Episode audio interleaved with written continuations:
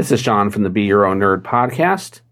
You can reach out to me at beyourownnerd.com, where you can also sign up for my free weekly tech newsletter. An easy way to encrypt and protect your files. In my last podcast episode, I talked about exporting your LastPass vault because LastPass has been recently hacked and the dangers of exporting that vault because it exports it as a plain CSV text file that sits unprotected on your computer. So this is a good way to either encrypt that LastPass export information or to encrypt any files on your computer that you want to protect. The name of the application is Encrypto, and it's made by MacPaw Incorporated.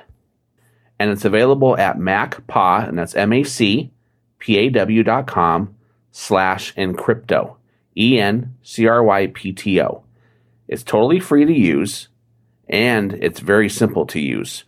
All you do is install the app. You can download it for Windows from this website, or you can click on the link on their website and it will take you to the Mac App Store where you can download it for your Mac. And all you do is install the software, drag the file onto the Encrypto window, set a password, and then it will encrypt it. You can even set a password hint. But the thing to remember is if you forget the password, you're not going to be able to decrypt the file.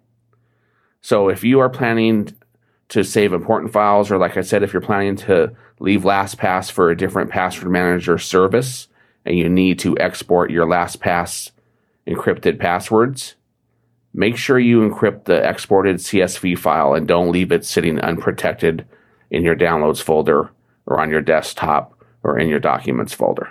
You want to encrypt that so you have a backup of it and it's safe and nobody else can open it unless you have it encrypted with Encrypto, and you have the password.